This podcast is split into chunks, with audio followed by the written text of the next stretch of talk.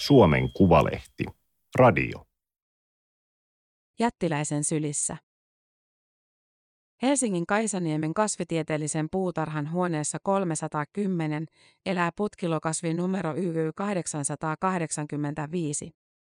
Sukupolvien jaettu unelma on ollut päästä istumaan sen lehdelle. Toimittaja Kati Kelola.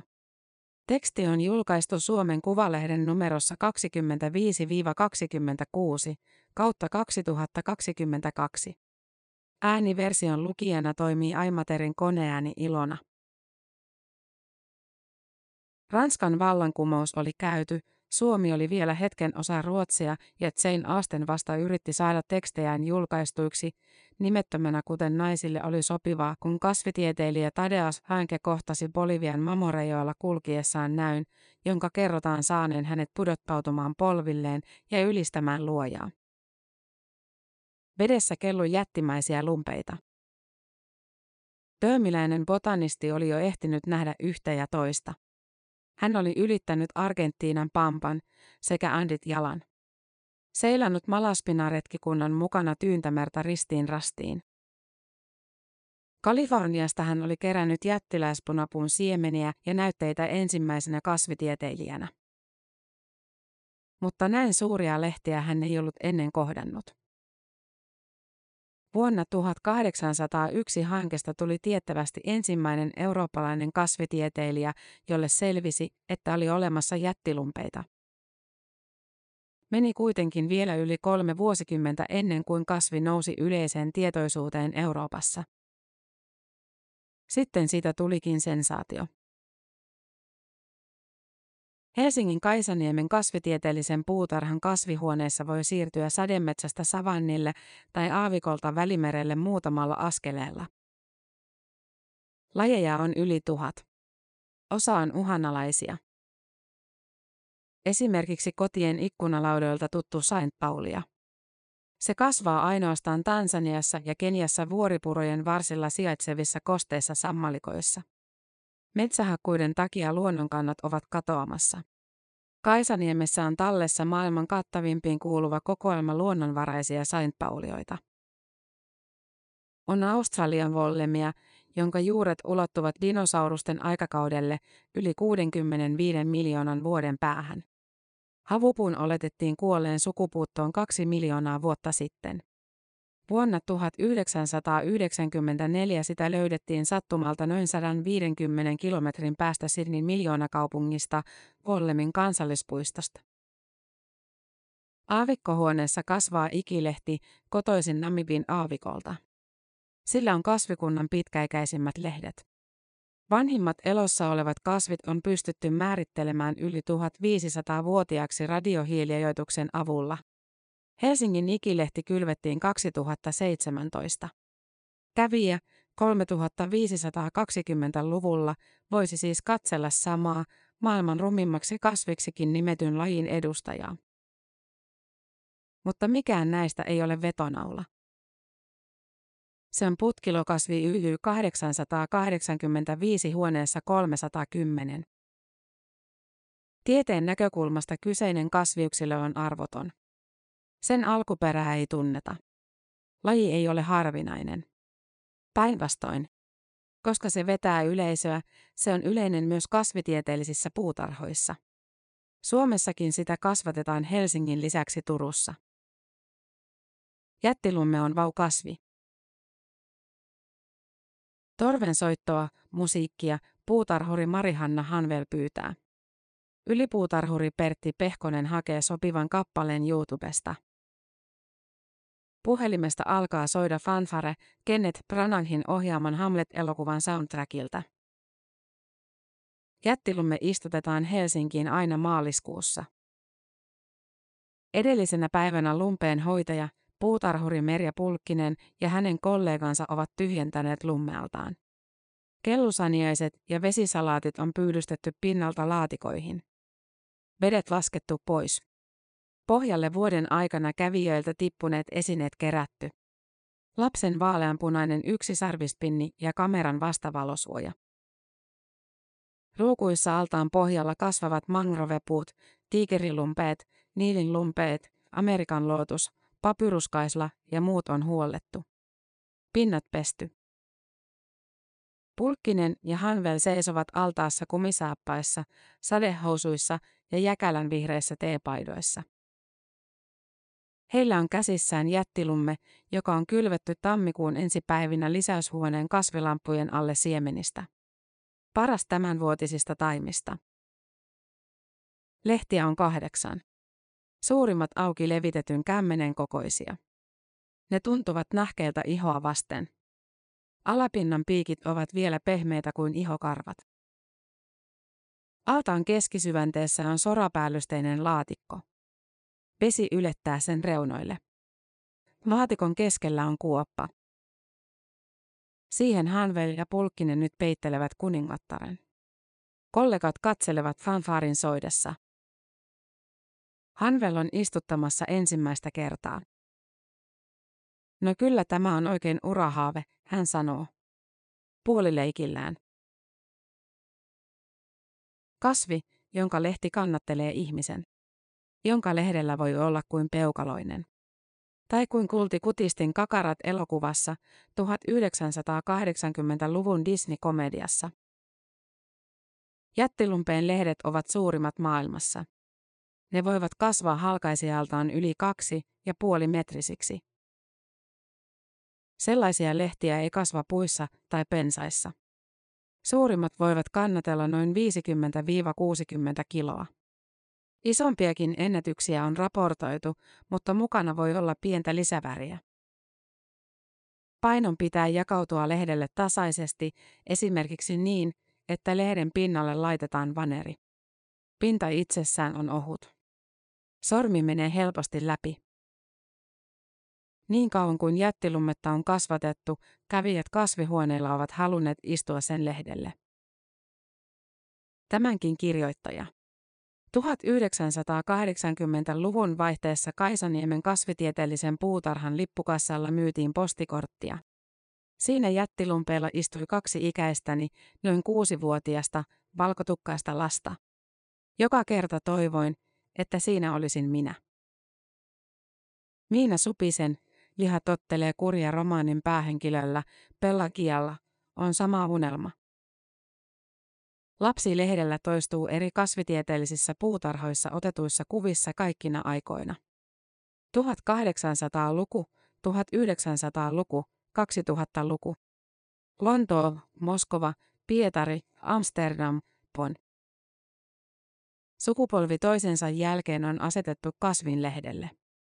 Ainoastaan muoti lasten vaatteessa vaihtuu. St. Louisissa Yhdysvaltain Missourissa otetussa vanhassa mustavalkokuvassa jättilumpeen lehdillä poseeraa 3 univormupukuista poliisia. Wienin keisarillinen kesäpalatsi, Schönbrunn. Preussin ja Bayerin kuningaskuntien kasvitieteelliset puutarhat Berliinissä ja Münchenissä. Lontoon kuninkaallinen Kew Gardens.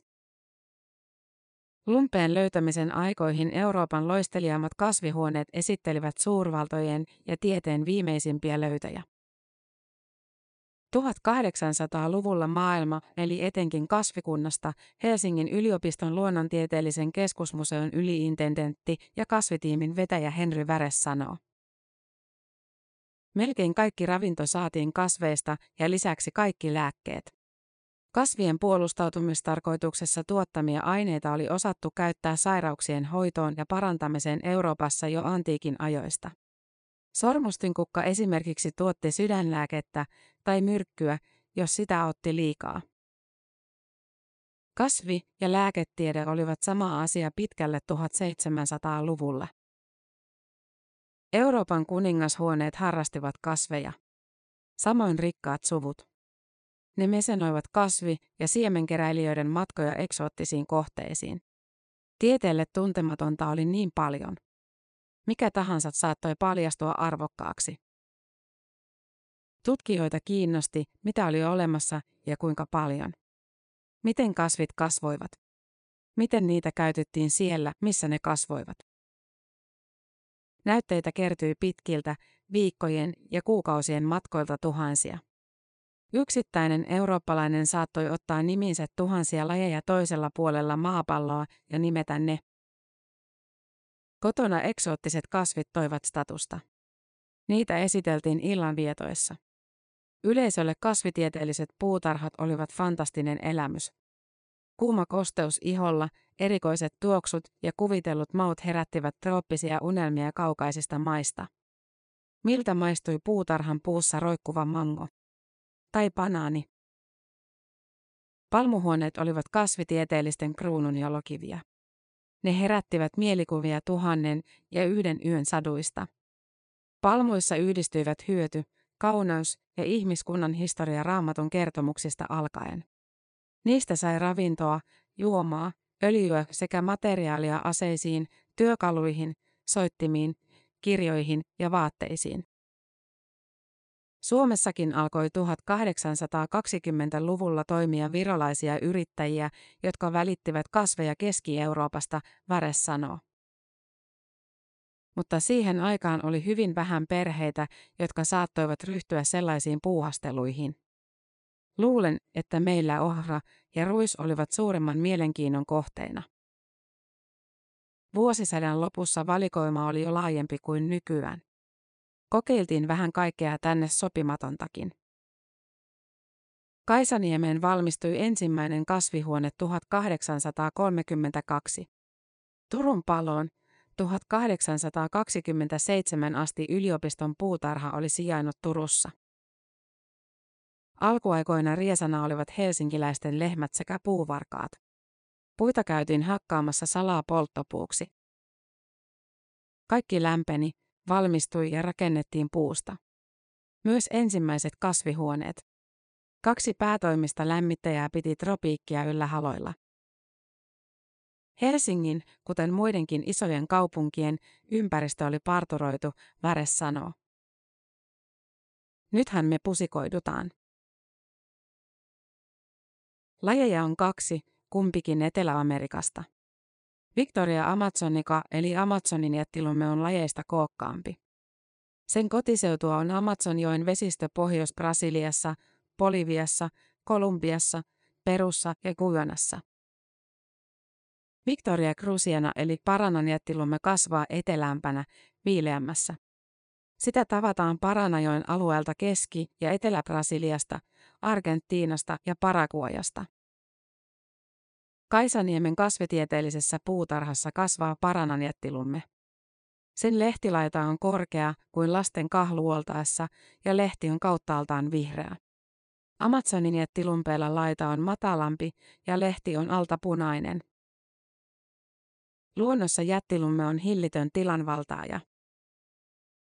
BBC:n alkuvuodesta julkaistussa The Green Planet -luontosarjassa David Attenborough käyttää siitä sanaa hirviö.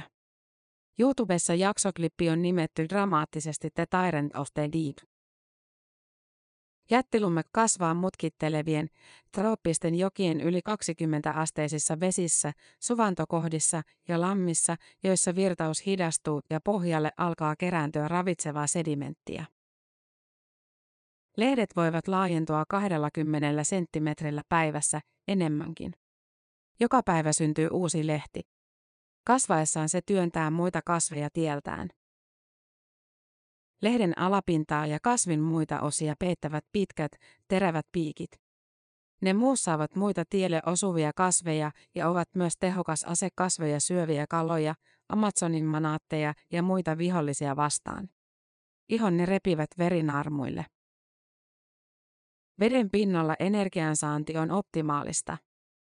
Lehdet voivat imeä aurinkoa ja paahteista lämpöä kaiken päivää kuin paneelit minkään niitä varjostamatta. Ilmakuvissa lummeyhdyskunta näyttää ravintolakeittiölliseltä irti päässeitä, kelluvia lautasia.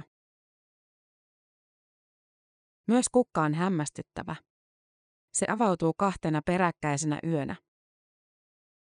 Ensimmäisenä se on valkoinen. Kun tropiikin musta yö laskeutuu kello 6 aikaan, terälehdet alkavat avautua. Kukan tuoksu ja sen tuottama lämpö houkuttavat kyklokebhala-suvun kuoriaisia. Ne lentävät kukan sisälle, missä niille on tärkkelyspitoista ravintoa. Kukka sulkeutuu ja ottaa kuoriaiset vangikseen. Seuraavana iltapäivänä se alkaa avautua uudelleen. Tällä kertaa vaaleanpunaisena. Lumme vapauttaa siitepölyn tahrimat kuoriaiset. Ne lentävät uuteen kukkaan ja hedelmöittävät sen. Kukan puna jatkaa tummumistaan kohti keskiyötä. Aamuun mennessä se on vajonnut pohjaan. Pohjalla kukasta kehittyy hedelmä, jossa on satoja siemeniä. Kypsyttyään ne leviävät veden mukana uusille kasvupaikoille. Kaikki tumman veden pinnalla kelluvat lumpeenkukat tanssivat saman koreografian yhtä aikaa. Kanankakkaa ja kevätlannoitetta 2-3 kiloa. Eri kerroksiin istutuspohjaan, joka on sekoitus kompostia, turvetta, hiekkaa ja multaa. Aavikon kukat, kuten mehikasvit ja kaktukset, vaativat pitkää perehtymistä. Mutta lumme on helppo, Merja Pulkkinen sanoo. Hän on hoitanut lummetta vuodesta 2010. Uusi lumme istutetaan edellisvuotisten kukkien siemenistä. Kun noin herneen kokoiset, 10–15 asteisessa vedessä säilytetyt siemenet on saatu itämään, loppu on oikeastaan vain voimaa. Valoa, lämpöä ja lannoitusta. Jättilumme on energiasyöppökasvi. Vesi altaassa on hapanta, kuten sademetsässä, ja aina vähintään 23 asteista. Kasvukaudella lannoitteita lisätään. Joskus lumpeille annetaan myös verijauhetta. Sen typpipitoisuus sopii jättilumpeelle. Teurastamot kuivaavat verta lannoitteeksi. Kanankakan haju on siihen verrattuna mietoa, Pulkkinen sanoo. Muuten Pulkkinen lähinnä trimmaa lummetta. Lehtiä pitää poistaa. Kiivaimpaan kasvuaikaan useita viikossa. Lehdillä tulee olla tilaa kasvaa. Huonoimmat mätänisivät altaaseen. Parin viikon välein Pulkkinen vapauttaa huoneeseen Amerikan leppäpirkkoja ja petopunkkeja. Pirkot tekevät selvää kasveja tuhoavista villakilpikirvoista, petopunkit kehrääjäpunkeista. Petopunkkeja pirskotellaan sahajauhon seassa kasvien lehdille puoli pullollista kerralla, noin 1000 kappaletta. Kaisaniemen jättilumpeen lehdet on saatu kasvamaan suurimmillaan noin 190 senttisiksi. Pulkkinenkin on ollut nostelemassa ihmisiä sen lehdille. Henkilökunnan ja muiden lapsia, kasvitieteellisen markkinointimateriaaleja sekä mediaa varten. Painavimpia lehdellä istuneita on ollut noin 50-kiloinen kesätarhuri. Se oli jo rajoilla. Täytyy tunnustaa, että 3 lehteä meni siihen kuvaamiseen, Pulkkinen sanoo. Mutta ei se näy kuvassa, kun hän huusi, että tämä uppoaa. Matka oli ollut nälän, kuumeen, hyttysten, punkkien, käärmeiden, kaimaanien, koskien ja muiden vaikeuksien täyttämä pettymys. Saksilainen tutkimusmatkailija Robert Schomburgk kulki loppuvuodesta 1836 brittiläisen Guianan takamailla kartoittamassa brittiläisen imperiumin uutta alusmaata. Jotkut pitivät sitä jopa tarunhohtoisten rikkauksien Eldoradon kotipaikkana. Schomburgkin tulokset olivat jääneet laihoiksi. Onni kääntyi uuden vuoden päivänä 1837. Derbysejoilta löytyi jättimäinen lumme ja kukkia. Kaikki epäoni unohtui, Schomburgk kirjoitti Britanniaan. Hän ilmoitti löytäneensä tieteelle aiemmin tuntemattoman kasvi-ihmeen, jollaista ei ollut osannut edes kuvitella.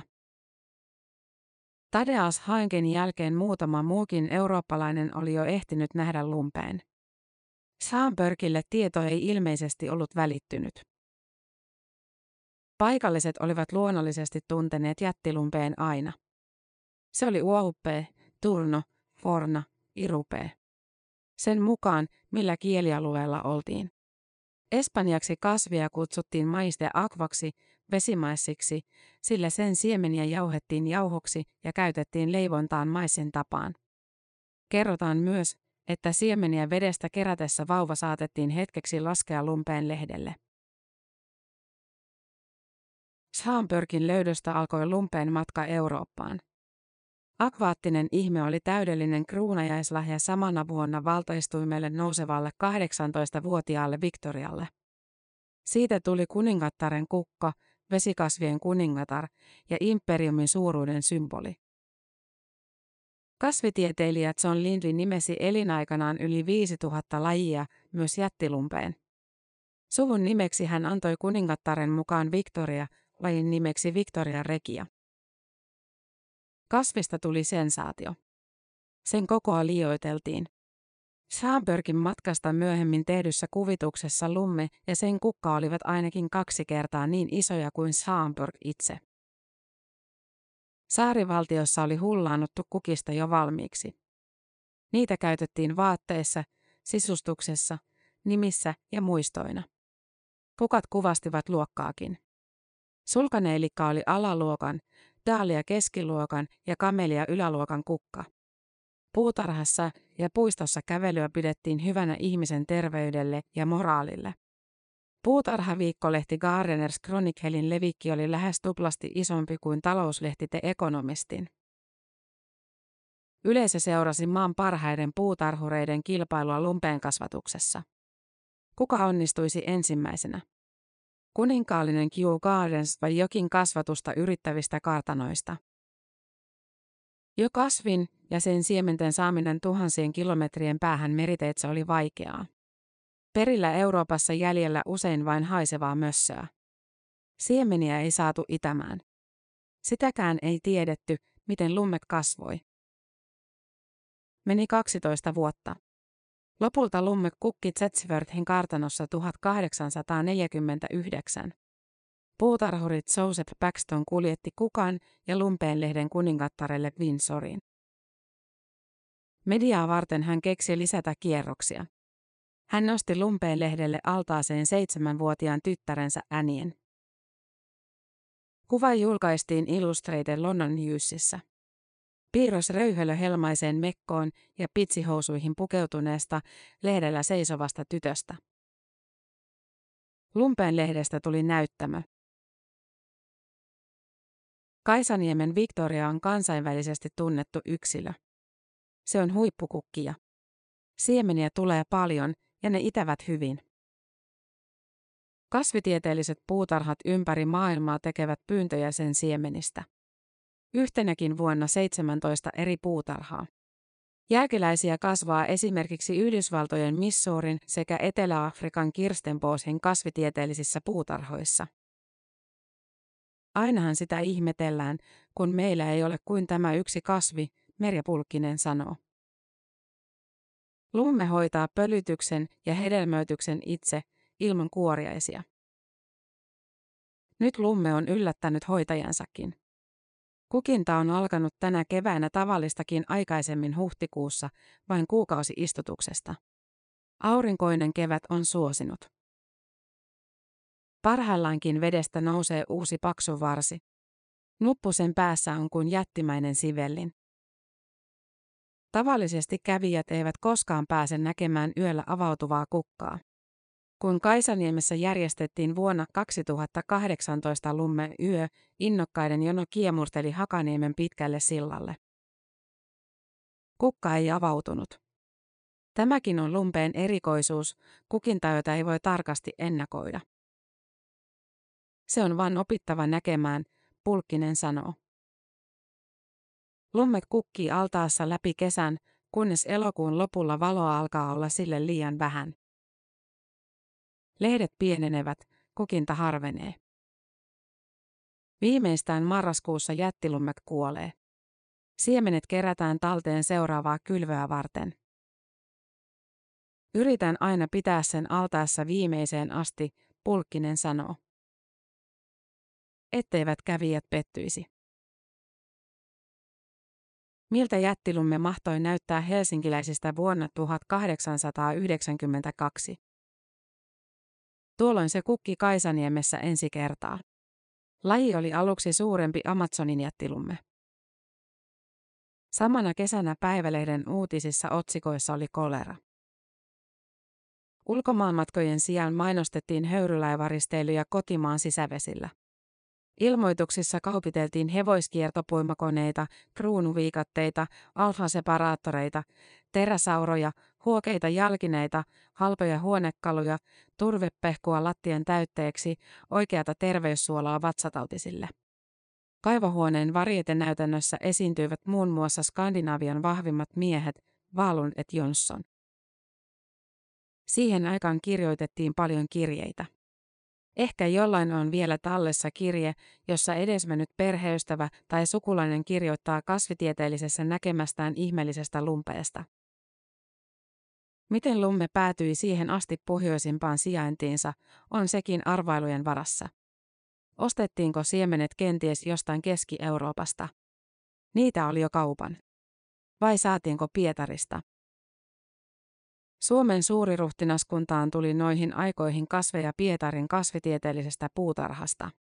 Amazonin jättilummetta oli jo kasvatettu sielläkin, mutta tiettävästi se kukki kituliaasti. Paula Havas-Matilaisen mukaan Helsinginkin ensimmäinen jättilumme oli joka tapauksessa Schomburgkin matkan tuloksena alkunsa saanutta kantaa. Sen jälkeen, kun lumme kukki Britanniassa, kaikki Euroopassa olleet Amazonin jättilumpeet olivat puutarhasta puutarhaan kulkeutuneita saman kasvin jälkeläisiä, kutakuinkin 100 vuoden ajan, hän sanoo. Silloin ei käyty joka vuosi keräämässä siemeniä Etelä-Amerikasta. Havas-Matilaista voi pitää Kaisaniemen lummehistorian parhaana asiantuntijana. Hän jäi 2018 eläkkeelle puutarhan kokoelmakoordinaattorin tehtävästä 41 työvuoden jälkeen. 1980-luvun lopussa Havas-Matilainen asui henkilökunnan asunnossa kasvitieteellisen pihapiirissä. Kesäönä hän kulki puuvillaisessa yöpaidassaan kasvihuoneessa tarkkailemassa Paranan jättilumpeen avautumista. Välillä kello oli herättämässä tunnin välein. Kasvihuoneiden hämärässä kukkivat muutkin yökukkijat, yönprinsessa kaktus, orkideoja. Käärmekurkun kukat olivat kuin leijuvia tähtiä. Ilmassa tuoksui ananas, vanilja ja syreeni. Juuri Havas-Matilainen kuvasi myös ne lapset lumpeen lehdellä 1980-luvun vaihteen postikorttiin. Työkaverin lapset Sami ja Maika. Myöhemmin myynnissä oli kortti, jossa istui Havas-Matilaisen oma tytär, Laura. Rekisteritunnuksen YY885 hän antoi kasville vuonna 1990. YY kertoo, että kyseessä on kasvihuonekasvi, joka oli saatu kokoelmaan ennen kuin puutarhan kasveja oli alettu rekisteröidä. Numero 885, koska jättilumme oli 885. kasvi, joka sai YY-tunnuksen. Vuosien mittaan Havas-Matilaiselle kertyy lummemateriaalia laatikoittain. Nehän on nyt koonnut Kaisaniemen jättilumpeen elämästä ja historiasta kertovaksi 173-sivuiseksi PDF-kirjaksi Helsingin jättilumme, minä, Kaisaniemi ja Victoria. Se on tulostettu kollegoille puutarhan kahvihuoneeseen. 1800-luvun lopussa Amazonin jättilumpeen kasvattaminen oli tullut Kaisaniemessä mahdolliseksi, kun kasvihuoneisiin oli saatu vesijohto. Enää ei tarvinnut pumpata tai kantaa kasveille vettä kaivosta. Trooppista kuumuutta tarvitsevaa kasvia ei silti kasvatettu joka vuosi. Ensimmäisen kerran jälkeen seuraavaksi 1899. Päivälehtikin uutisoi. Vuonna 1909 laji vaihtui vähemmän lämpöä vaativaksi Paranan jättilumpeeksi. Siemenet saatiin luultavasti Pietarista. Aukkoja on paljon nykyisenkin jättilumpeen tarinassa.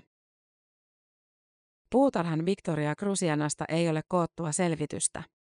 On anekdootteja ja huhuja, Havas-Matilainen sanoo. Merkit ovat olleet ilmassa iltapäivästä lähtien. Nuppu on noussut yli 10 senttiä vedenpinnan yläpuolelle. Sen kärjestä ja 4 vihreiden verholehtien saumoista raottuu valkoista. Varmin merkki on kuitenkin tuoksu. Lummehuoneessa voi haistaa hedelmäkulhoon hieman liian pitkäksi aikaa unohtuneen, ylikypsän, makean hedelmän. Tosin hyvin hentona. Sen huomaamiseen tarvitaan koulintunut nenä. Tänä yönä lummet kukkii. Merja Pulkkinen on siitä melko varma. Ilta 9 aikaan hän päästää sisään lummehuoneeseen. Alkaa odotus.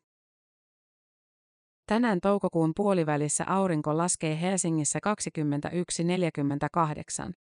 Se on lumpeille myöhään. Vaaleat yöt ovat sille vaikeita. Lumme on lyhyen päivän kasvi, joka tarvitsee pimeän yön virittyäkseen kukintaan. Kello 22:45 alkaa kuitenkin tapahtua. Siihen asti verholehdet ovat avautuneet vain joitain senttejä. Niin hitaasti, että miettii, kuvitteleeko vain. Mutta nyt asiat alkavat rullata pikavauhtia. 22:49 verholehdet alkavat väistyä ja kukan ensimmäisen yön valkoinen puku tulee esiin. Nuppu avautuu silmissä. 23:14 kukan muoto on jo esillä.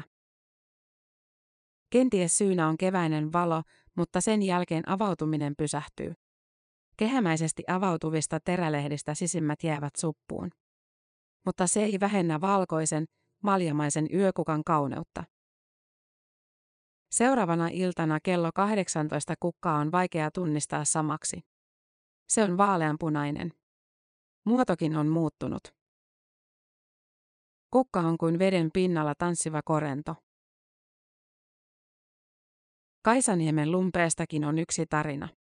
Sitä kerrotaan maailman merkittävimpiin kasvitieteellisiin puutarhoihin yhä kuuluvan Lontoon Kew Gardensin sivuillakin. Helmikuussa 1944 Helsingissä alkoivat jatkosodan suurpommitukset. Kaisaniemenkin osui. Paineaalto rikkoi kasvihuoneiden laseja. Ensin osan, myöhemmin loput. Pakkanen tuhosi kokoelman melko täydellisesti. Mutta jättilumme selvisi. Sen siemeniä löydettiin jäätyneen veden alta. Todennäköisesti niitä oli säilytetty vesialtaassa, jossa niitä tavallisestikin pidettiin silloin, kun lummetta ei kasvatettu. Sellaisiakin tarinoita on, joissa siemenet löytyivät lummealtaasta, jossa oli myös kaloja. Oli kuitenkin pulva-aika, miehet rintamalla, halkolämmitys. Tuhansia litroja vettä olisi täytynyt pitää jatkuvasti trooppisen lämpimänä. Euroopan kasvihuoneita tuhoutui monia muitakin. Myös Kew Gardens. Jättilumpeet ja niiden siemenet menivät. Kun toinen maailmansota päättyi, jättilumme lähti jälleen leviämään Euroopassa. Tällä kertaa ei kuitenkaan Britanniasta, vaan Suomesta. Helsingistä toimitettiin Paranan jättilumpeen siemeniä Kiuhun ja monen muuhun kasvitieteelliseen puutarhaan. Selviytyjä kasvi. Pieni sensaatio sekin. Tämä oli Suomen Kuvalehden juttu Jättiläisen sylissä. Ääniversion lukijana toimi Aimaterin koneääni Ilona. Tilaa Suomen Kuvalehti osoitteesta suomenkuvalehti.fi/tilaa.